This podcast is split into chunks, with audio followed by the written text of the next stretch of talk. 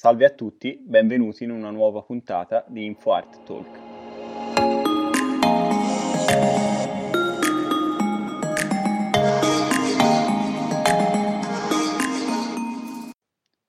Siamo in diretta da Palazzo Medici Riccardi con il direttore del museo che è riuscito nell'impresa quasi impossibile di trasformare Firenze in uno dei capoluoghi dell'arte contemporanea. Direttore, vede finalmente raggiunto il suo obiettivo di inserimento di Palazzo Medici Riccardi nel mondo dell'arte contemporanea? Salve a tutti, vi ringrazio per il vostro invito. Da cinque anni ho l'onore di rappresentare questa istituzione con l'intento di aprire il fascino del passato di Firenze alle ultime tendenze del contemporaneo. Negli ultimi anni le mostre di Palazzo Medici Riccardi sono state tra le più visitate in Italia, raccogliendo un enorme successo, rendendoci molto orgogliosi del nostro lavoro. Tuttavia il percorso è lungo e puntiamo a raggiungere obiettivi ancora più alti con i nostri progetti futuri. Quali sono le mostre in programma?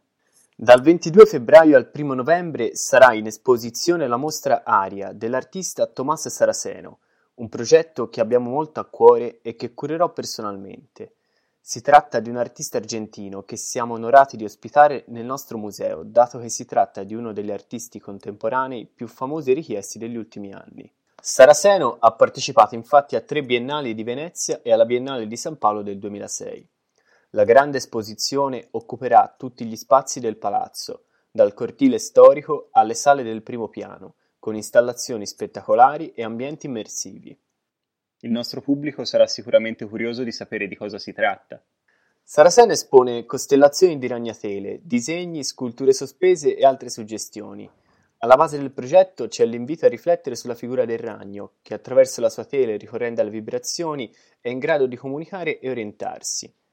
Allo stesso modo, le opere dell'artista argentino esposte a Firenze intendono incoraggiare a riconsiderare la centralità dell'uomo a favore di una rinnovata armonia tra tutti gli esseri viventi.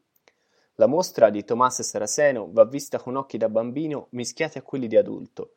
Dobbiamo inginocchiarci, soffermarci, scrutare ogni minimo particolare perché niente è lasciato al caso.